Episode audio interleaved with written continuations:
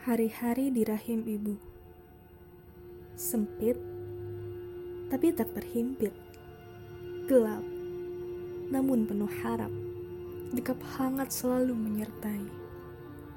Rahim ibu sunyi yang tak mencekam, tak ada mata yang penuh goda, tak ada siul yang menyimpul, tak ada rayu yang mendayu. Kembali ke rahim ibu pasti menyenangkan, pasti menenteramkan.